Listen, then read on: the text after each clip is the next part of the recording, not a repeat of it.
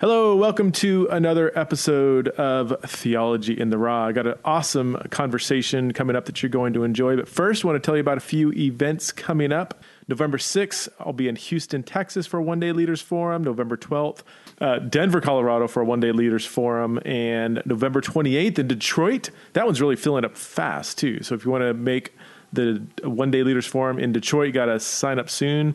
And I also, this one isn't listed, I don't think. I don't think it's listed yet, but it's probably going to happen uh, in Holland, Michigan. Holland, Michigan, just outside of Grand Rapids. I mean, you know where you are, Holland, Michigan. Uh, either November 29th or the 30th, just after the Detroit Forum. There, it's mo- most likely I'm going to be in Holland, Michigan. I think we are dotting our I's and crossing our T's on that event. Uh, you can check out more events at PrestonSprinkle.com or go to Center for Faith. Uh, centerforfaith.com and check out my speaking schedule there. If you want to support this show, you can go to patreon.com forward slash theology in the raw. If you haven't noticed, I've been releasing more, more and more um, premium content. Is that what we call it these days? Premium content where you have to uh, so you have to financially support the show to get access to premium content. And I'm, I'm, trying, I'm trying really hard to make it worth your while. So you're, you're not just throwing, you know, money my way and not getting anything back. So if you want to support the show, five bucks a month gives you access to at least one Patreon only podcast a month. And uh, but sometimes, uh, as I did a few weeks ago, I released a special, uh, an extra podcast episode for those supporting the show at five bucks a month. It also gives you uh, just access to ask questions, to dialogue with me on my Patreon page, and extra other goodies that we send your way. So five bucks a month, ten bucks a month gives you uh, a Patreon only podcast and a Patreon only blog. 25 bucks a month gives you two Patreon only podcasts and a blog. And um, you can count your crowns in heaven, I guess, for supporting Patreon, for, for supporting Theology in the Raw. That's patreon.com forward slash theology the raw. Okay, my guest is Austin Fischer. I've been wanting to talk to this guy for a while. I don't, I've never met Austin in person, still haven't, except I guess through this interview. But from a distance, I've been a huge fan of his just through seeing him on social media, seeing the books that he's written. Uh, he wrote a book a while back called Young, Restless, and No Longer Reformed. And then he just came out with a book called Faith in the Shadows Finding Christ in the Midst of Doubt. Okay, so Austin, he's a pastor of a large church in Texas, very thoughtful guy. And I love the fact that he is one of these thinkers, one of these pastors, one of these writers who isn't afraid to look at what I call the underbelly of Christianity, kind of the, the hard things about the Christian faith. He's not afraid to wrestle with tough questions. He's not afraid to change his mind. And I love that. I love people that admit that they didn't have it all figured out at 17 that as they read and study and grow and and grow and study and read see what i did there a little what's that called an inversion or no i forget anyway uh, i love it when people do that and they're not afraid to change their mind and so we had a great conversation and honestly he's just a cool dude. Like i wanted to jump through the screen and just hang out with him. Like he was just a cool that's, that's kind of weird but uh, he's just like really awesome dude just down to earth one of those guys you feel like you can just share your life with share your share, share aspects of your life with. All right i'm just gonna dig myself out of this hole. Welcome to the conversation with Austin Fischer.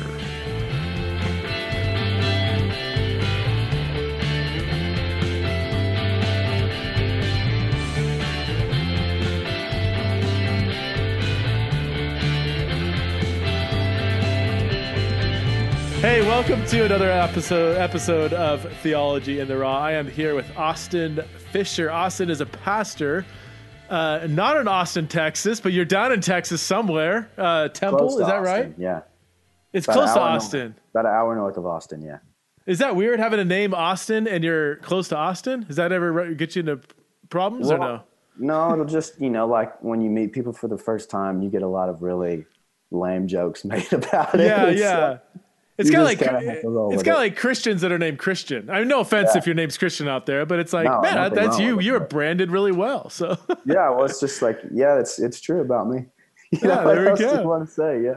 Hey Austin, why don't you kick us off? Uh, just tell us a little bit about yourself and uh, your, maybe your Christian journey. And man, I would love to jump into um, the content of your newest book, and then also talk about your your previous book, your first book about being no longer reformed, and then we'll Good. just go from there. How's that? Sounds great, man. Uh, so I grew up in a. Um, we, we went we started going to church probably when I was around 12 or 13. It was one of those things where I think the parents realized that they needed some help with the kids and the church was yeah. a good source of help for the kids and so we went um, but I always for the first bit growing up I thought you only took your faith seriously if you didn't have any other options and I kind of liked what I had going on and so I didn't want Jesus to come mess up what I had going on and so mm-hmm. it took me finding somebody who took his faith very seriously um, but was somebody who loved life, man, was out in the world and was brave and courageous and enjoyed life.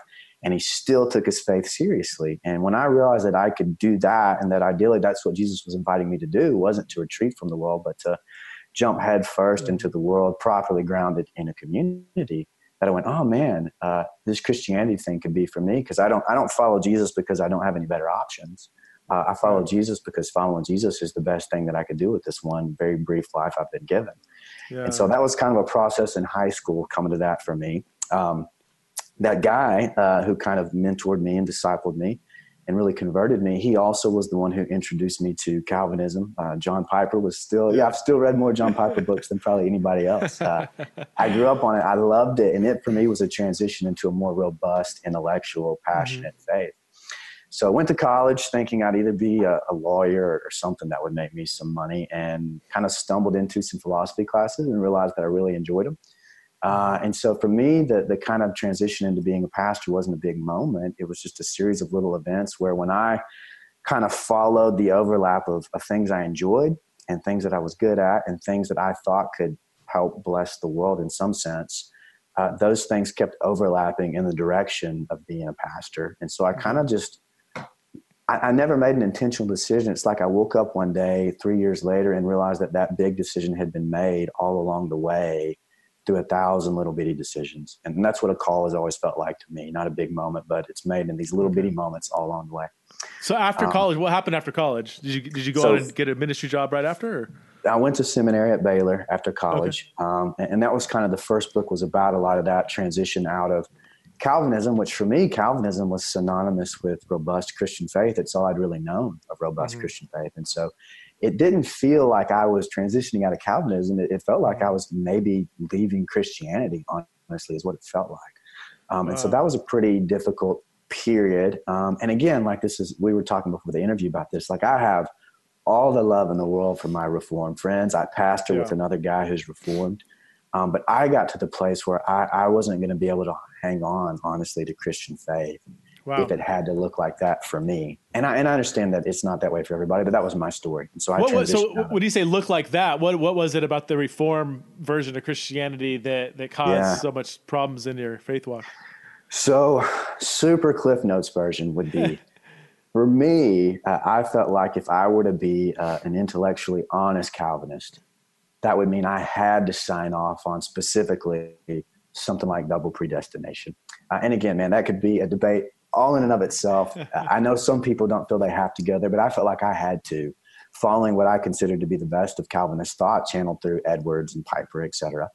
Mm-hmm. Um, and that for me was just a step a little too far, man. Um, mm-hmm. For me, it undermined too many essential things about Christian faith. Um, and that was the point at which I realized I couldn't keep going down the Calvinist road and had to look for some alternatives. Okay. For our audience, what do you mean by double predestination? I mean, yeah, you know so, what that means. so, so briefly, the idea that God has unconditionally elected some people unto salvation and some unto damnation. Yeah. We get in the weeds there about whether or not God ordained the fall and the order at which God ordained yeah. these sins that He would then send people to hell for. Um, but that'd be the Cliff Notes version. Now, uh, so I. We, we talked earlier about you know I consider myself and I, I, I so despise labels it's hard for me to get yeah. it out of my mouth but uh, my thinking has been would be somewhat reformed with a lot of yeah. footnotes and fine print. Yeah.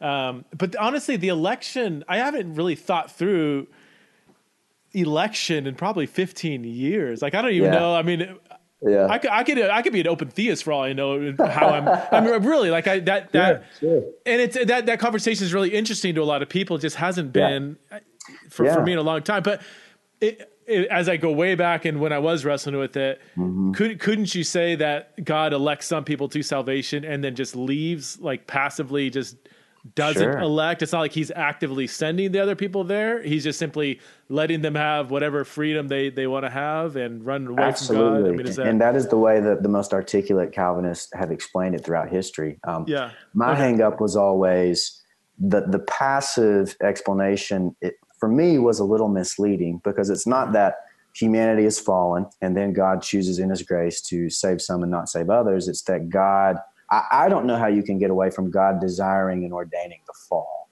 So you've got God sending people to hell for sins God ordained people commit for his glory. And that for me was was the hang up. Okay. So what where would you put yourself right now on, on the map? I mean, uh, Ah, yeah. so, so I think um, with a lot of people who, let's say, transition out of you know uh, a more conservative form of Calvinism, because there are all sorts of different forms. Mine was more Sure. conservative. Um, it sent me on a trajectory towards open theism. Um, Greg Okay. Boyd, a lot of those people are very influential for me. But actually, I kind of, I'd say over the last five years, kind of course, I, I think course corrected, but that'd be my interpretation. Away from that, um, due to the work of people like David Bentley Hart, who okay. Made me reconsider if I hadn't properly understood um, what I think you would just call classical Christian theism. Um, Okay. And so, you know, all the kind of classical Greek attributes about God's impassibility, um, Right. omniscience, properly understood, uh, I think is probably the best way to think about it. So I haven't gone the open theist route, even though I thought I probably would, and have ended up landing what I would just call kind of classical Christian theism. That kind of was the consensus of the early church for the first five 350 years. You know, I still haven't read Boyd's book, and this you're probably like the fifth Yeah. person who I've talked to on the podcast in the last six months that Boyd, you know, got Yeah. God of the Possible right. He's come up and they're like, "Oh, dude, you need to read it." I'm like, Yeah. I, I I love God Boyd's stuff, man, and he's super compelling. So I, Oh, he's great. Well, what I love about Greg is he's so honest, right? Yeah. Greg will not cut a corner. If he thinks his beliefs lead him to a certain place, Right. then he's going to go there. he's gonna go there. Yeah, yeah, and that's even like John Piper. I, I really disagree with Piper, but one of the things I've always appreciated about Piper is he's very, very honest. And, and if he thinks his beliefs move him to a certain Right. place, he'll land there. And I appreciate right. that. No, I, well, is there are there other things within the Reformed, maybe tradition or culture or or theology that that cause problems? So the double predestination piece, wh- which, if I understand Yeah. the discussion correctly, I mean Calvin himself was clearly double predestination, right? Like he Yeah. Spoke pretty freely. I think, yeah. Yeah, I, mean, I remember reading statements in the institutes. It's like God elects some to salvation, others to damnation. Like he, he and he didn't like balk at that at all. Which, No, and again, that's why I think Calvin was a, a much, certainly a much more careful and systematic thinker than Luther. You know, Luther was kind of, and Yeah. Luther just was okay with more paradox, and that's fine. But but Yeah. Calvin was very mathematical in the way he did Right. theology. So yeah, Calvin, I think realized that his thought demanded that you end up affirming double predestination, and to his Okay. credit, he did it. He was consistent. Well, I think Luther drank too much. Too. Well, Calvin drank a lot Uh, too. But I, Yeah, I they think all I- did back in the day, baby. Oh my gosh! When, when I when I read Luther, I'm like, dude, you you were so you were at least buzzing right now because some of the stuff you say is so outrageous, man. Oh, Luther, uh, that's what like Luther can be such a frustrating read sometimes, but he is such a fun, like light. yeah, read. You know what I mean? He's just fun. He's fun to read. I think he would have lit up Twitter. I think he would have had a lot of followers Oh, and death bro, threats. and absolutely. He people would be have crushed blocking it. him. yes, he would have crushed Twitter. oh man. Okay, so you wrote a book. Your first book is, if I can remember correctly, I don't have it in front of me. Young, restless, and no longer reformed. Yeah, Is that right? And is that kind of in response to the what was it Kevin DeYoung? Did he Yeah, or well, there's, there's another actually book? Collin Hansen wrote a Oh. piece for Christianity Today. It would have been in the late '90s called "Young, Restless, and Reformed." Oh, okay. and it kind of just mapped the, the rise of the new Calvinism that was really popularized by people like uh, you know uh, Sproul, Piper, Driscoll, Chandler, um, some of those Right. guys. Okay. Okay. In that book, you tell your story and why you you left. Yeah, yeah, a- journey, a journey in and out of Calvinism. And, to be fair, you know that's where Young Restless no longer Reformed. It should have been Young Restless and no longer a Calvinist, but the title sounded Yeah. too good to not use Reformed. But there should be an asterisk there because there are certainly Yeah. Reformed people who aren't Calvinists. Really? Oh, just uh, of the Reformed tradition, you're saying, which is Sure, most yeah. Protestants. I mean, Yeah, Yeah. Lutherans, you know, there, there are plenty Oh, of yeah. folks who would say they're Reformed but not Calvinist. Okay, cool. So you've been a pastor for how long now? A, a co-lead pastor at your church? Yeah, almost seven years now. Um, Okay. So it's a pretty young church, about 13 years old, non-denominational, which comes with its own strengths and, and weaknesses. One of the, the strengths is we have a lot of room to just kind of experiment and go with it. Um, and Okay. we've really tried, and this is something I love about your work, um, is I, I really think you do, and it's such a unique and rare thing uh, in our current kind of cultural Yeah. climate, but it's clear that you have kind of moved beyond the progressive conservative continuum when it comes to how you think about things. You know, you don't ask, Yeah. hey, what's the conservative position that I'm supposed to have on this, or what's the progressive position? You ask yourself, is this faithful or is it unfaithful? Is it biblical Yeah. or is it unbiblical? And if it's faithful, then and it makes you look conservative on some issues, then so be it. And if it's faithful and it makes you look progressive, then so be it. You know, what's so funny is I got that from John MacArthur early on. Like I, Really? oh yeah, I mean, I, I, You I would, not have said anything more shocking to me. well, no, like I, when I first got saved, okay, I'll, I'll make this really short because my audience Oh, yeah. wanted, wants to hear from you, not me. But, um, yeah, when I first got saved, I fell in love with studying the Bible, found a shoebox full of cassette tapes of old preachers back in the 90s and, you know, MacArthur, uh, Swindoll, and uh, Andy Stanley's dad. yeah. Whatever his name- is. Charles, right? I think it's Charles. Charles. Yeah. and you Sorry, know, and I of all those, you know, like I, I just fell in love with MacArthur. I like, I just had this natural like love for scripture, and MacArthur Yeah. was crazy. He was wild. He was like would Yeah. push the conservative envelope on, on in that little world that he was preaching in, and and I was like, man, I want to be brave to go with the text leads. So I went to master's college and seminary and learned you go Oh. where the text leads. The text Yeah. is where it's all at. And I started doing that and coming to different conclusions than Yeah. some higher ups in that culture Sure. like oh no no no no no the text doesn't lead there i'm like no it does look i i can show you where and, and i Uh-huh. learned that, that yeah so, sometimes people who promote that don't always follow it but and Yeah. maybe you know maybe there's things that i think i'm going to the text leads and i'm Sure. i'm really out to lunch and stuff whatever but i you know i fell in love with Yeah. go, the, the the courage of going with the text leads, even if it leads you away from previously held views, even if it leads you Yeah. away from where your boss or your family or your wife or whatever wants you to Yep. uh, conclude about this. And so I, yeah, I, I can credit all my theology and my methodology, uh, the the the the foundation of it to to John MacArthur. Well, you heard it here, folks. Something you probably didn't know about Preston. I still, you know, I I I mean, I cringe at a lot of stuff he says, and I obviously disagree with some conclusions. But still, when he he's probably the only or one of the only preachers I know that can s- preach for over an hour on nitty gritty components of the text and make it exciting and interesting and. and Yeah. and every other thing he says, I'm like, oh no, you need, you need to read this or study that. But just the, just the idea of like going deep into the text and keeping people's interest. There's few people who can do that, you know. But You know what? Yeah. You've just inspired me to go back and give John MacArthur another listen because it's been a long time for me. so uh, Piper, Piper, when I was really following MacArthur, which was like right after my conversion, then I started to back off a little bit because I'm like, man, he's just known for what he's against. Was kind of the the reputation, like everything's anti this, anti that. And we're not mm-hmm. charismatic, we're not Arminian, we're not like, well, what are we? You know? And Yeah. and Piper came in. I got introduced to Piper, I would say three, four years into my Christian journey, and that was like really attractive to me because here's a guy who is kind of charismatic. He's not mm-hmm. dispensational pre-mill. He has the same passion for scripture and whatever, but he's what is he post mill or whatever, or not historic? I don't, I don't know what he is. I don't care. Yeah. But it's like, oh, here's a guy that's a little broader with the same focus on scripture and the gospel.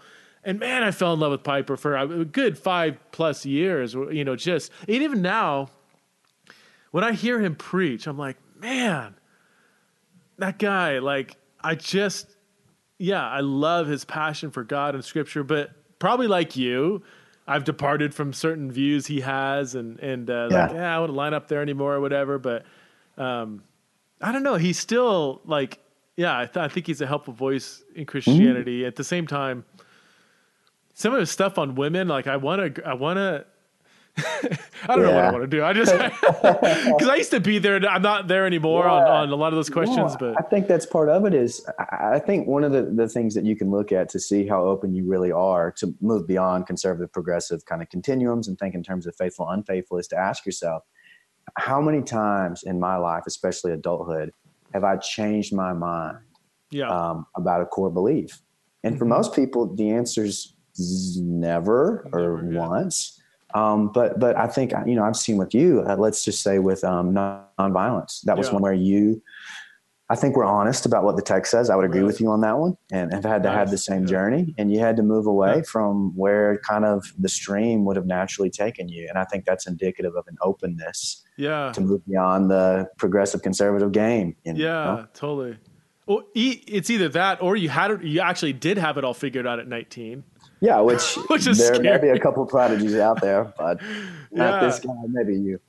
So you're, so you're, yeah, you're. I see. I mean, from Twitter, I can tell you're an advocate of nonviolence. Um, I'm not sure Yeah. on the specifics. It doesn't really. It's for me. It's the broad kind of category. H- how does that work in Texas? Are Not you public well. with that, or Well, so um, let's say I did a, a sermon series called "The Politics of Jesus" um, last April after Easter to get rid of the Easter crowds. You know, um, no. Uh, and so what we did when we came to you know Matthew five thirty eight through forty eight is Mm. um, I, I just tried to lay out best I could in a thirty minute sermon. Um, the two kind of classic Christian options when it comes to just war and nonviolence. And, you know, my people, if they wanted to follow the breadcrumbs, they knew where I was landing. Um, Mhm. but uh, you put those voices out there in tension and you give people some space to sort through it for themselves. Um, and, and one of my elders has been really helpful for me. And I remember one time preaching a, a sermon where I came down pretty hard against um, young earth creationism, which we Okay. could hop into that. But sure? um, he, he just said, Hey, that was a, a really great sermon. Um, but it was really unfair of you to expect everybody else to take this journey that took you six years in 30 minutes in a sermon on a Sunday. You know, you Mm. got to be patient with people and you got to give them space to process it and, and, and not expect them to take a journey in this really microwave sense that you had years to go through. And so, as a pastor in Texas, you know, who believes in nonviolence, um, that's kind of the route I've had to take is, A, you don't just you don't insult people with it, you know, and it's easy to do that when you discover a new belief. You want to beat everybody over the head with it. Yeah. But instead, you just lay out what you think the biblical case for it is. You admit that it's hard. And, and honestly, like I, I struggle calling myself nonviolent because it's never cost me anything. It's so how Ooh, easy is it for me yeah. as this entitled citizen of you know the greatest superpower the world has ever known to get all high and mighty and sanctimonious Right. about how everyone should be nonviolent because I never have to be. So you know, good. so yeah. I just think we have to be careful with that. That's so good. Yeah, I was just talking to. Uh, do you know Evan Wickham? Do you know that name? Yeah, yeah, I know Evan a little bit. we had the same conversation because he's he's uh, fully nonviolent. Um, and in, oddly enough, San Diego, where he's pastoring, is a progressive city, but Yeah, it's also very militaristic. And the Christian church, t- like like many progressive cities, tends to be much more conservative. And Mm-hmm. anyway, he's had to learn how to introduce this with more baby steps and realize, man, it's Yeah. taken me years to marinate on this in the Yep. confines of my study, you know, with no Yeah. risk, no whatever, and then to come out the other side. Here's what I believe, but realize Yes. people are really good, good, thoughtful, Christ-centered people are all over the map on this, and and Yeah. a lot of it is probably the context they grew up in, but we all Mm-hmm. had that context and. We're shaped in various ways, so that's that's a good word. That's a good pastoral word to be patient with yeah, people. You know, yeah, absolutely. What else? So you mentioned uh, creationism. I'm tempted to go there, but We'll go wherever you want, man. You're driving. Okay, driving. so well, I'm, I, I, my only hesitation is I am of all the areas I've not studied. That, that's probably the you know like I just yeah, yeah, here's so I grew up obviously grew up hardcore young Earth creationism to the point to where if you don't affirm a literal six day young Earth, like then you're basically denying the authority of the Bible. Is Yeah. they, they went hand in hand, and um, I would say where I'm at now is I, I would I would be an old Earth creationist. Well, that that would be. I, I've changed my assumptions because I never studied young Earth creationism as the environment I grew up with, so it was my assumption. And it was really a couple years ago when I'm like, wait a minute. 19 out of my top 20 Christian thinkers that I respect were all old Earth creationists. Yeah. Why do I say, well, I haven't studied it, but young Earth is my default? Why don't I just flip that around? My default should be old Earth because that's kind of the Christian Yeah, yeah. evangelical thoughtful consensus. Why not mm-hmm. just assume that and then until I study and change my view, you know, maybe maybe young earth is right. I don't know. If if I got into it, maybe I'd change my view. So that's kind of where I'm at now. My kids were asking me, Sure. "Well, wait, why, so why why would we be young earth or, or old earth creationists?" And um I said, well, you know, kind of I just told you that the people that have studied it, that, that, are firmly committed to Scripture, have actually waded through the science, the scientific debates, are old Earth creationists, and there's a lot of people that I trust in that arena. So my default, I'm not saying I'm going to take a bullet for. I'm just saying my default yeah. is going to be that perspective. Um, yep. So anyway, so what, what are your? Yeah. Why would you call yourself an old Earth creationists? Like, what is it about the debate that that persuaded you? Yeah. So even within, so let's say you got young Earth creationism, which is you know Earth is about six thousand years old. You got old Earth creationism, um, which God created the world, but it's old. Um, there's a mixture of like natural processes and God intervening directly at certain points, and then some people would add a third category, which is theistic evolution, which God okay. used evolution to bring about life on earth. I, I think there's a lot of overlap with old earth creationism and theistic evolution because I don't think we have any clue what it would mean for God to intervene in creation. Hmm. Like, I don't even know if that's a good way to think about God's action in creation because it implies that creation is this self enclosed entity that God has to like interrupt in order mm. to do something. You know, John Polkinghorne is a guy, he's a British guy who's written a lot about it. And he's just challenged the idea that we should even speak in terms of God intervening. God is mm. intimately involved in creation so much so that God doesn't have to intervene in the way we probably typically think of it. There are certain instances in the biblical narrative where intervention is clearly the right word, the Red Sea, mm-hmm. the resurrection, you know, so on and so forth. Right. But those would be kind of the big categories. For me, um, so here's what's really tricky about this, right? You've got theologians um, and biblical scholars a lot of times trying to make conclusions about scientific evidence and they're just not trained to evaluate it.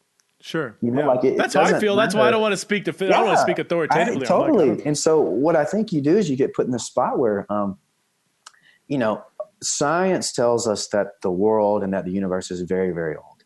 And it's not just one field of science, you know, um, physics tells us the world is very old. Astronomy tells us the world is very old using what we know about the speed of light and stars you know appearing and then disappearing so we can know how long it took their life to get here so we can know how many years ago it died.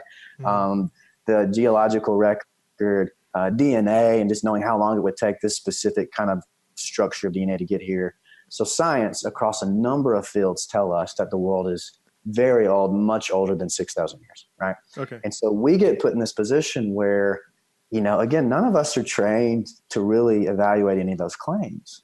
And so we either have to trust the scientist uh, mm-hmm. or say, no, they're wrong and they don't know what they're talking about. There's some sort of scientific conspiracy to undermine faith. And so the question would be, why, why would we think all the scientists, you know, have this conspiracy to undermine Christian faith?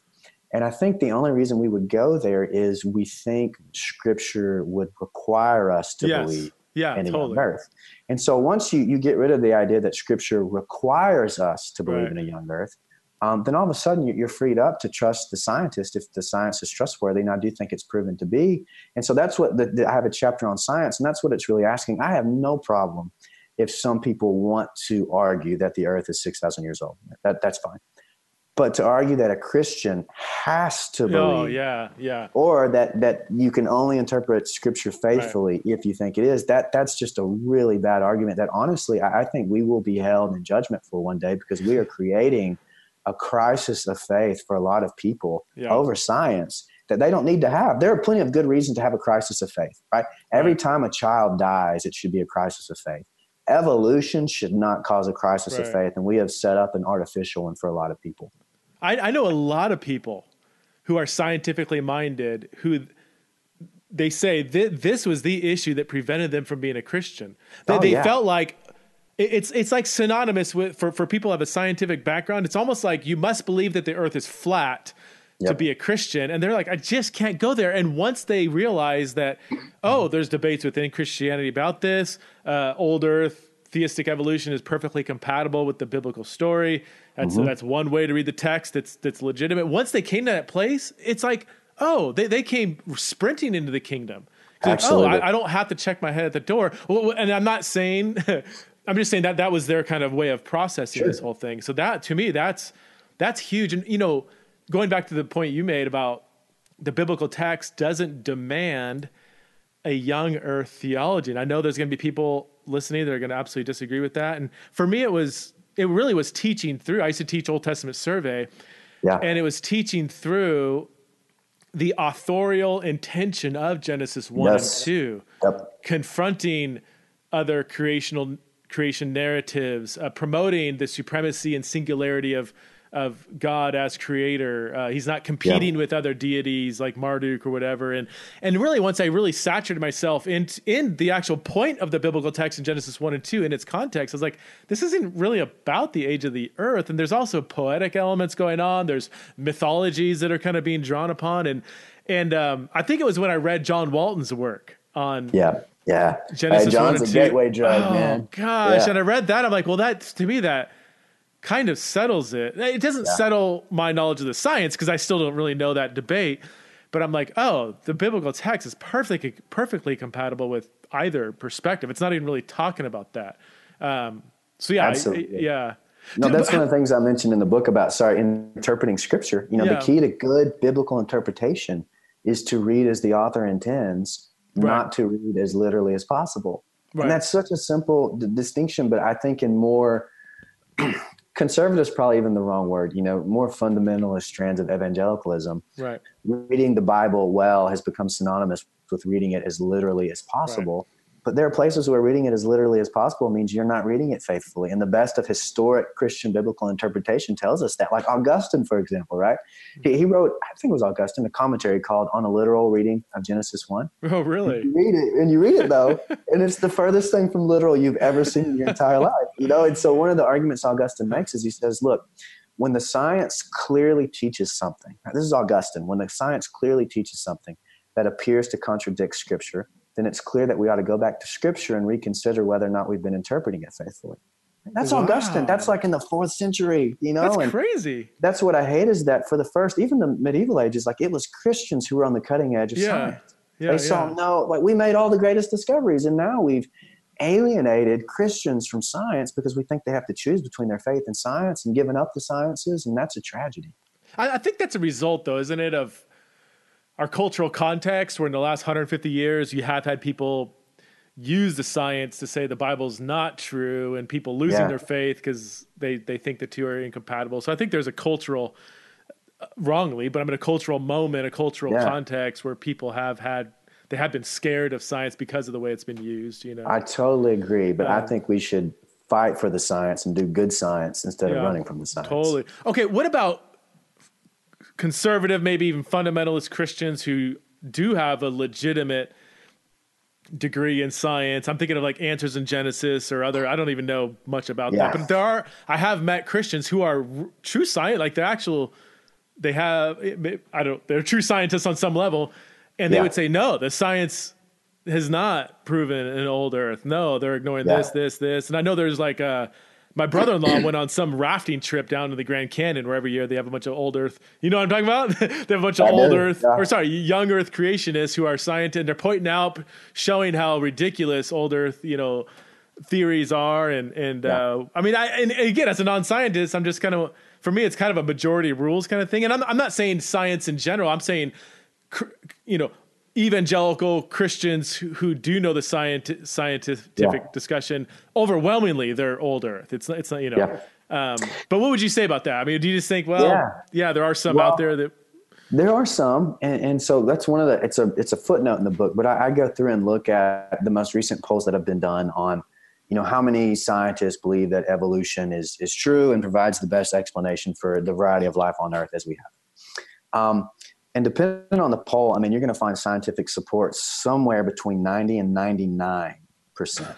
Okay, and and that number tends higher towards people who actually have a degree that would make them experts in it. You know, so like a a meteorologist could be considered a scientist, but his opinion on, you know, the age of the earth probably isn't the most helpful. So people who are actually specialists in the field, that number gets toward 99%. And so I think there's a misconception that scientists are, you know, it's like 60, 40, 50, 50, and that's just not true. The scientists are overwhelmingly in favor of the idea that the earth is very old and evolution is probably the best explanation we have.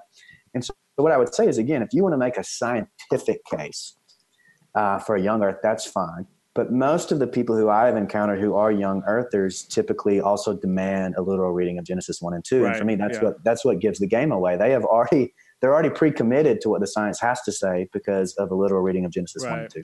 In in the few debates I've listened to, maybe two or three, the the young Earth, or sorry, I keep getting these mixed up. Yeah, the young Earth defender or whatever, they always, in my experience, they, they always yes. do say old Earth is incompatible with Scripture. And, and sometimes they won't even That's acknowledge perfect. that. Sometimes they won't yes. even acknowledge it, but then they'll come back and and basically their yes. argument is, "Well, I believe the Bible," you know, kind of yeah. thing. It's like, well, Absolutely. yeah, that's not what the debate's about. That's what I'm waiting for. I'm waiting for the young Earth creationists to acknowledge that Genesis one through two probably right. can't be read literally. Right. And there yeah. just aren't many of those. Yeah. That's interesting. All right, what, what else have you shifted your view on? What, what are some other views where you're like, oh. man, I used to believe this, and now I'm not so sure about that? Oh gosh, um, I'm trying to think specifically as it pertains um, to the book. I mean, so one one of the chapters obviously is about a couple of them are about evil. Um, Real quick, so this is the, yeah, the new book, uh, "Faith in the Shadows: Finding Christ in the Midst of Doubt." I don't think we mentioned the title yet. Um, yeah. and it just came out, right? I mean, as in it like comes out a week from today. Well, oh, it's not even out yet. So. September oh. 11th. Yeah, you got your hands on a special copy. Oh yeah, look at this. So for my well, so by the time this podcast comes out, it'll probably be past September 11th. Probably so be, yeah. yeah. so the book is officially out. Faith in the Shadows: Finding Christ in the Midst of Doubt. Yeah. What what else do you talk about in that book that caused maybe issues of doubt for you? So, uh, for me, the, the, best reason to not be a Christian is the problem of evil. Mm. Um, and and again, even calling it the problem of evil for me is is problematic because evil when you really feel the weight of the world's just endless, pitiless, relentless suffering, um, evil becomes more than a problem for you. I mean, it, it, it causes a crisis of faith. And one of the things I say in the book is if evil doesn't cause a crisis of faith for you at right. some point, then you probably haven't really felt the weight of the world's suffering. You know? Mm. Um, and so there are a couple chapters in the book about evil, and I'm it's not like I've cracked the code and I solved the problem of evil. You know, that, that's not happening. But um, for me, I would have previously um, signed off to a belief where evil was was necessary um, in the long run to display kind of the full range of God's glory. You know, so this is a you're going to hear kind of echoes of Piper and Edwards there. Um, yeah, you know, and that's a great explanation. And and I actually argue in the book that you have to acknowledge that you can make a great biblical argument for that. The story of Joseph, you know, case in point. You could look at others, mm-hmm. um, and there's a place for that within the history of Christian orthodoxy. That there's evil and suffering in the world because it allows the world to also know God's wrath and justice and love and all God's attributes. Um, I ended up coming to a place where I don't think I don't think it's the best idea to affirm that evil was necessary mm-hmm. um, for God to display God's glory.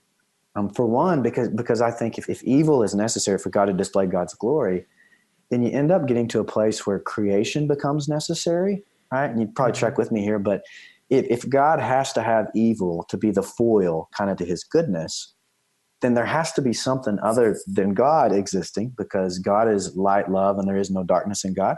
And so if, if God has to display, let's say, God's wrath in order to fully display himself, then there has to be something other than God for God to display God's wrath because you're not going to have the Father displaying wrath against the Son or against the Spirit or something like that. Mm-hmm.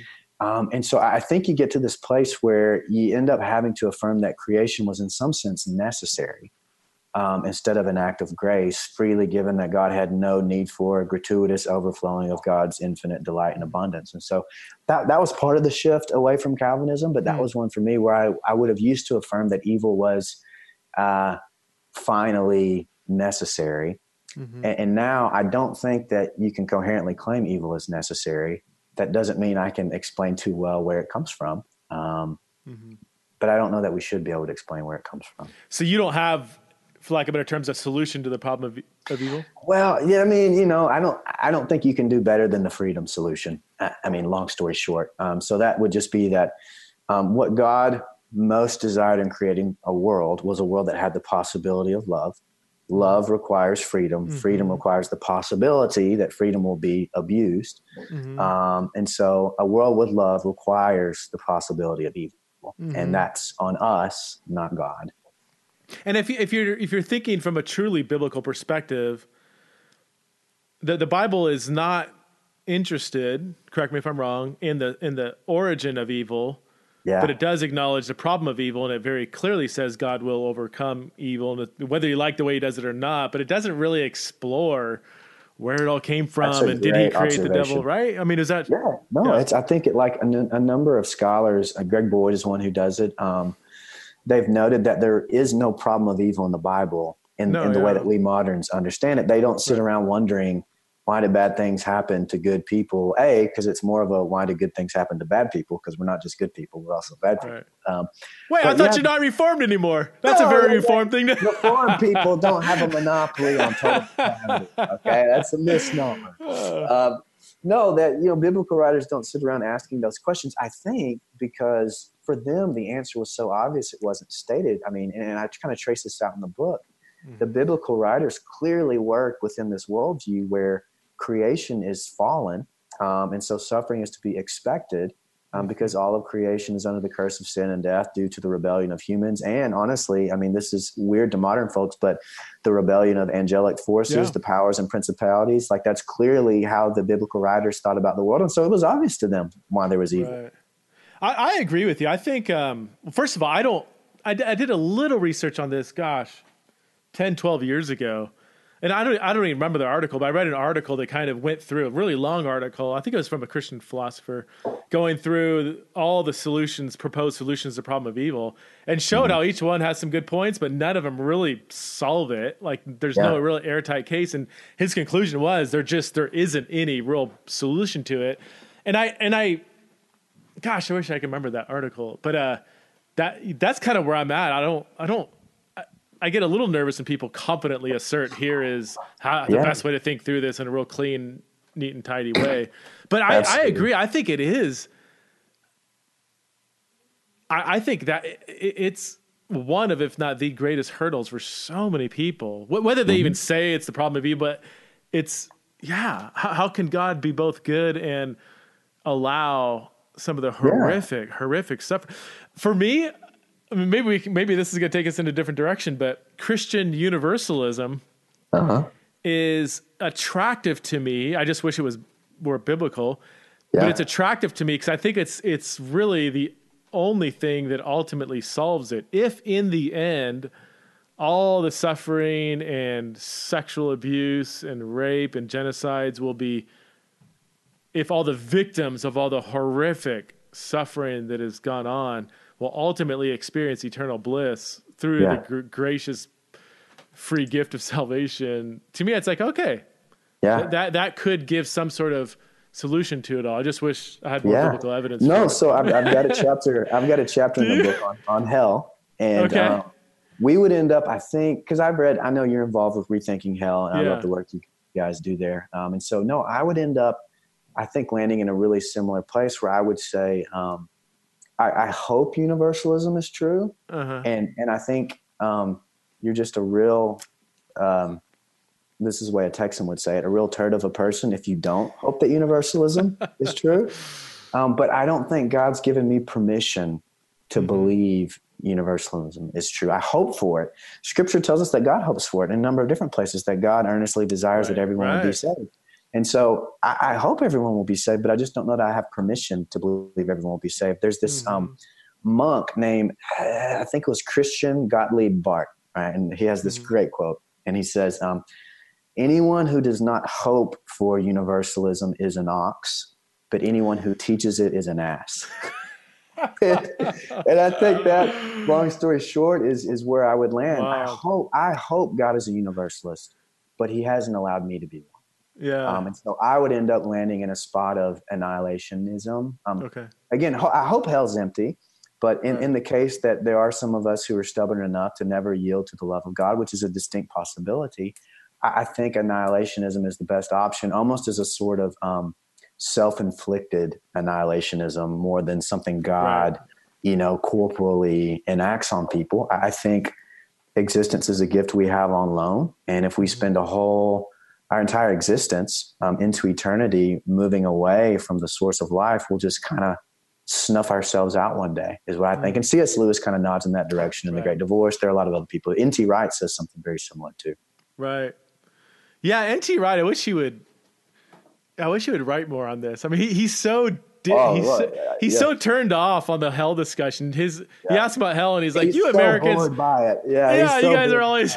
I'm like, "Well, okay, fair enough," but the Bible does talk about it. What are your thoughts on it? And Uh-huh. so I, I um, I had lunch with him a few years ago. Um, humble which brag. isn't okay. no, but it isn't that No, hard. I'm Like, it. I'm not. I, that sounds like I'm name dropping. It's no, no, I'm kidding. I'm kidding. if you're passing through Scotland and he has time, he will totally go to lunch with anybody. He's he's Yeah. so down to earth. Anyway, we were talking about annihilation and hell, and he he even said, I, I hate quoting him on the air here because I don't know the exact quote, but he basically said like, yeah, I think if I studied it more and really thought through it, I'd probably be on the annihilation side. Was kind of where he, but you know, his, Yeah. hi- the few things he has said about it seem to point in that direction. There is some sort of, he's Oh. definitely not an eternal conscious torment guy. No. He, he seems to talk about some ongoing existence where your humanity keeps fading away, but he's like, yeah, the annihilation, I, I can, I can kind of go there, you know. But Oh, uh, he it's a little bitty book he wrote called Following Jesus. Um, Oh, yeah? It's like um, it's like six chapters long, probably eighty pages, and it's just a collection of sermons. But he's got a sermon in there oh really? where he very clearly lines out, and I quote it in the book. I mean, he again, if you just follow the breadcrumb trails. So maybe if into if you're listening, if you would follow your own breadcrumb trails, um, it clearly moves in the dire- direction of like a self-inflicted annihilationism. yeah, Absolutely. yeah. With the with the doors locked from the inside, kind of thing. that Yeah, C.S. Lewis yeah, is. yeah. Yeah. I mean, the doors. Are, hell, hell is not something that God creates for us. I think so much as it's something we create for ourselves. And so the way I say it in the book is, God will love all people forever, but some people may hate Him for it.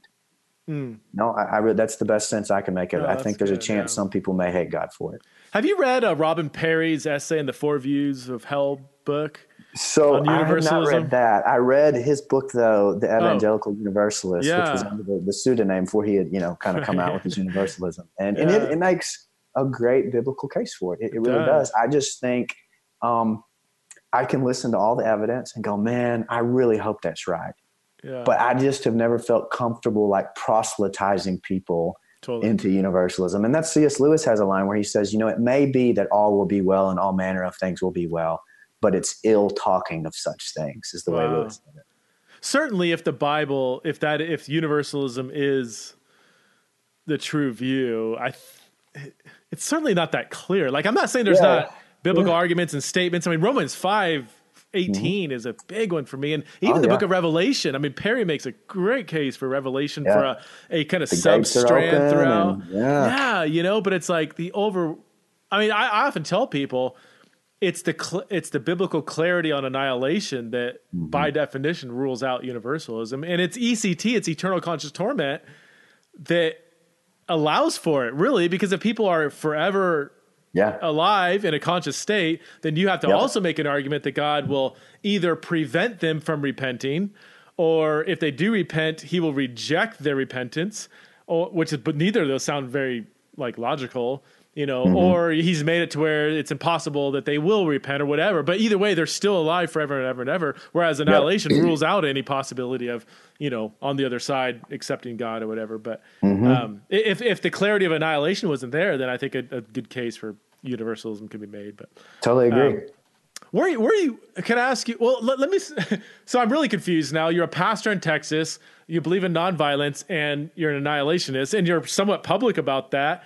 So, Yeah. do you have people at your church? I mean, is there? Does anybody show up on Sunday? Or how do you people- how do you how do you get away with being non-traditional on some top some some you know well, issues? man, you know, this is one of those stereotypes about Texans, Preston. We're not just a bunch of backwoods conservatives. No, I'm kidding. Um, no, man, what, what I really have found is that I don't think we give people enough credit for the amount of ambiguity and kind of in-depth discussion they really can tolerate so much as you're not pretentious and arrogant about the way you present it. Um, I mean, we're probably, you know, we'd probably be, we'd be considered like an evangelical megachurch. So every, you know, nasty stereotype you can think of about evangelical megachurches that we, you know, at Christian nationalism and all Yeah. conservative and all, uh, all width, no depth, like all that. And that can be the case, but it doesn't have to be the case. Mm. And if you as a pastor set a tone for, um, you know, we're going to talk about things in depth, um, and and and we're going to be honest, and we're going to be charitable with each other, um, then I just think you end up being pretty surprised um, at how much grace people give you back. And I haven't always done that well. So I'm 33 years old right now. Um, when I started, I was 26. Right. Wow. So I went in guns blazing. Mm-hmm. You know, when you're young, you want to prove how smart and clever you are. And so I got into some trouble early on because I just, um, I wasn't being patient enough with people.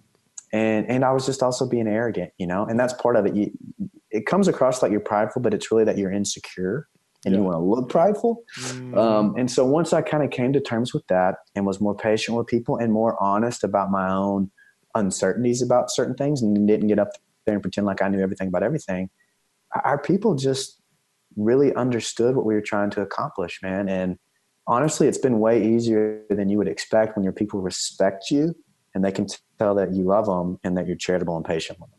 That's good, man. How, how, big is your church? How many people are at your church? I hate asking that question because I don't really care, but just sure. you said mega um, church. Well, I mean, megas, you know, I think um, Webster's defines it, you know, as uh, 2,000 people on a Sunday. And so we're probably at around 2,500 on a Sunday. Okay. Wow. Wow. And, you, and you're open with where you're at or whatever? I mean, and. Yeah. So uh, almost every year we do a series called Skeptics Welcome where um, I'll try to hit a few key issues and then we always wrap it up with a Q&A. Mm. And questions about hell and eternal, eternal conscious torment, they come up every single year. And, um, you know, we just kind of lay out the options. And again, as long as you're not too sanctimonious with it and you don't rub people's noses in the fact that, hey, you're paid to do this. And so, yeah, yeah you, you should know some things they don't know. That doesn't mean you have to be a jerk about it. Um, you'll just be really surprised, man, at how receptive people are. Like a lot of people's problems isn't our content, it's us being a jerk, it has just been my experience. That's so good, man. I, it makes sense on paper. Um, have you read um, Jonathan Haidt, uh, The Righteous Mind? Why Good People Disagree oh, on Politics and Religion? Dude, I literally finished that book last week. Are you serious? yes, last week. Well, it's, it's everything you're talking about. It's uh, people dude, holding their beliefs, not. Oh yes. It's so good. It, it's probably the top five oh. most important books I've read. oh, totally, I totally agree. It's in my top five of the most yeah. important, and, and, especially this this particular climate yes. right now. Yeah, it is a must read if you were a pastor. It, it yeah. really is, man. Totally agree. But it, it isn't that. I mean, he he basically really proves on a psychological level everything you're saying that it's your posture, your tone, how how you talk about things, how you humanize the other person yep. that is going to allow and enable more space for them to actually consider your views. I mean, that's just a piece of the yeah. book, but I mean, no, like, so you're saying you've seen that, that, to be true in your context. Absolutely. I mean, what he does such a great job of is, and I could talk about Haidt's book literally all oh, day. So um, good. Just mapping out why are certain people wired, I mean, genetically wired to be conservative, and why right. are some genetically yeah. wired to be progressive? And once you get yourself in their shoes, yeah. um, it, it, begins to make sense. And you might mm. still disagree with them, but you can't demonize them anymore. Right. Um, and, and that's the key is getting that place. And I think a lot of times it takes you having a conversion experience, which like you've had and, and I've had where I've gone from being, you know, I was very conservative and then I was on a trajectory towards being very progressive. Mm. And then I, I think course corrected toward trying the best I can to move beyond even thinking in terms of progressive or conservative. Um, to get you to a place where you can understand that. And that's Andy Crouch, you know, he, what's the book he wrote? Culture Making, right? Where he oh, talks about yeah. different postures toward culture. And I think his real contribution to that whole discussion was saying, hey, all of the postures are good when they're gestures and not postures, right? So there are times when being conservative is the right thing to do. There are ways we should right. be conservative. But then there are ways where we should also be progressive. And we can't just keep one posture all the time. We have to know when to be conservative, when to be progressive, how to do them, and how to do them together if we want to truly stay open to the spirit moving into the future and yet still grounded in the best of Christian orthodoxy. Right. That's so good. Where, uh, let me, we're going to wrap it up here in a second, but where are you at on the sexuality gender questions? Have you, have you done much reading my, on that? You're my sensei when it comes to that. no, so good. Um, I was, um, yeah, I was hoping you'd be on the right side. yeah. Pick up Preston's book, People to be Loved. Uh, oh man. So that's, um, that is a really hard one for me. Um, mm-hmm. and this is one where I think knowing knowing what comes natural for you is really important. Okay, mm-hmm. so I, I, grew up conservative, um, very conservative. Moved away from that, so I was on a pretty typical trajectory toward progressivism, which would typically mean, you know, I would end up being affirming of LGBTQ, et cetera. Um, but but I've I've kind of I think again course corrected through your work, through the work mm. of people like Stanley Hauerwas, mm. um, to come to this place where I realize that I'm wired in some ways to want to be affirming. Yeah. But because of that, it's made me kind of go back and reevaluate it. And you know, I've landed in a place where well, brief detour here. Okay, so sure. I, I think when it comes to our beliefs it's helpful to think of our beliefs as like a little supreme court that exists inside all of our minds All right. and so it's not like when i say i believe something it means i'm 100% certain this sure. is right or that is right it's more like you know you got your supreme court and some decisions are 9-0 and then some decisions are 7-2 and then mm-hmm. some decisions are 6-3 and then some are 4-4 with one judge still undecided um, and so when it comes to that question for me i've ended up landing um, with kind of the traditional interpretation of marriage and sexuality I will admit that it is not as clear to me as some other things are. Yeah. Um, but at the end of the day, um, like we don't, we wouldn't perform uh, a marriage for a homosexual couple at our church. We acknowledge that we could be wrong on that. You know, like I just, I admit there are good arguments to be made and we could be wrong. Mm-hmm. But at the end of the day, I, I'm forced to make a decision on a really tough issue. And at this point, the progressive arguments have not been persuasive enough for me to walk away from the historic Christian teaching on that. And, and again, I've got really good progressive friends who disagree sure. with me, and I agree that, and, and, we've had to literally deal with it. Um, and I could be wrong, man. I totally admit I could yeah, be wrong, but that's, that's just cool. where I've landed. Uh, have you fa- at church? Is this a real pastorally pressing question for you in your context? Do you guys deal with this question on the ground, or is it not not so much?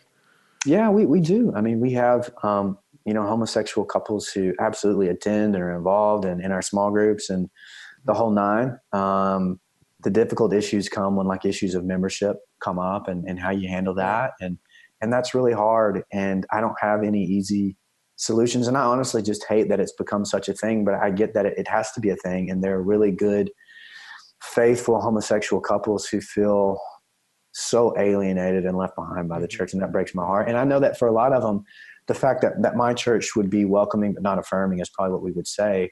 Yeah. I know that it's not enough for some of them. And I know that they would still feel so excluded that they would be really hurt and feel like, you know, my church doesn't stand up for them in the ways they should. And I just mm-hmm. say, I, I get it and I really am sorry. And I, I, wish God had made this one clearer. Like I really do. Um, because I mm-hmm. realize there are real casualties to it. Yeah, that's good, man. So, uh, so again, the book, the most recent book is Faith in the Shadows Finding Christ in the Midst of Doubt. I'm going to assume that if you're listening to this right now, the book is already released by, uh, oh, IVP. Oh, cool. I love IVP. Um, yeah, where can people find your, do you have a website or just your church's webpage or if people want to get a hold of your, your stuff? Yeah, so there's uh, purpletheology.com is the website. Okay. Purple, Purple theology. to be a nod, you know, to moving beyond the red and uh, blue spectrum. Um, nice. There also is the austinfischer.com that just redirects to that at this point. But yeah, church's website.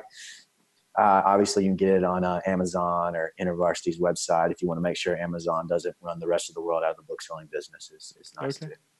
Are you, are you closer toward? Are, what, are you on the east side of Austin towards Houston or the other side, or where are you? So I'm I'm basically directly north hour oh, north, north. of okay. Austin, in between Austin and Dallas. Yeah. Oh, okay. Okay, cool. I'm going to be in uh, Houston in November, but that's yeah, that's quite yeah. a ways away from you. But no, yeah. it's it's. Uh, I'm from East Texas originally, so only about okay. an hour. So you know, maybe we'll. Uh, okay. Uh, I'll make a trip yeah. home and uh, make a trip out of it. There we go. We'll get some barbecue. You guys got any barbecue Lots down of, there? Uh, yeah, we got one or two barbecue places. hey, thanks so much for being on the show. You've been listening to Theology in the Raw with Austin Fischer. Check out his stuff at purple the, purpletheology.com. Is that what it was? Theology.com, yeah. All right. Or Austin Fischer will get you to a webpage. Uh, so thanks for being on. We'll see you next time on Theology in the Raw. Thanks, Preston.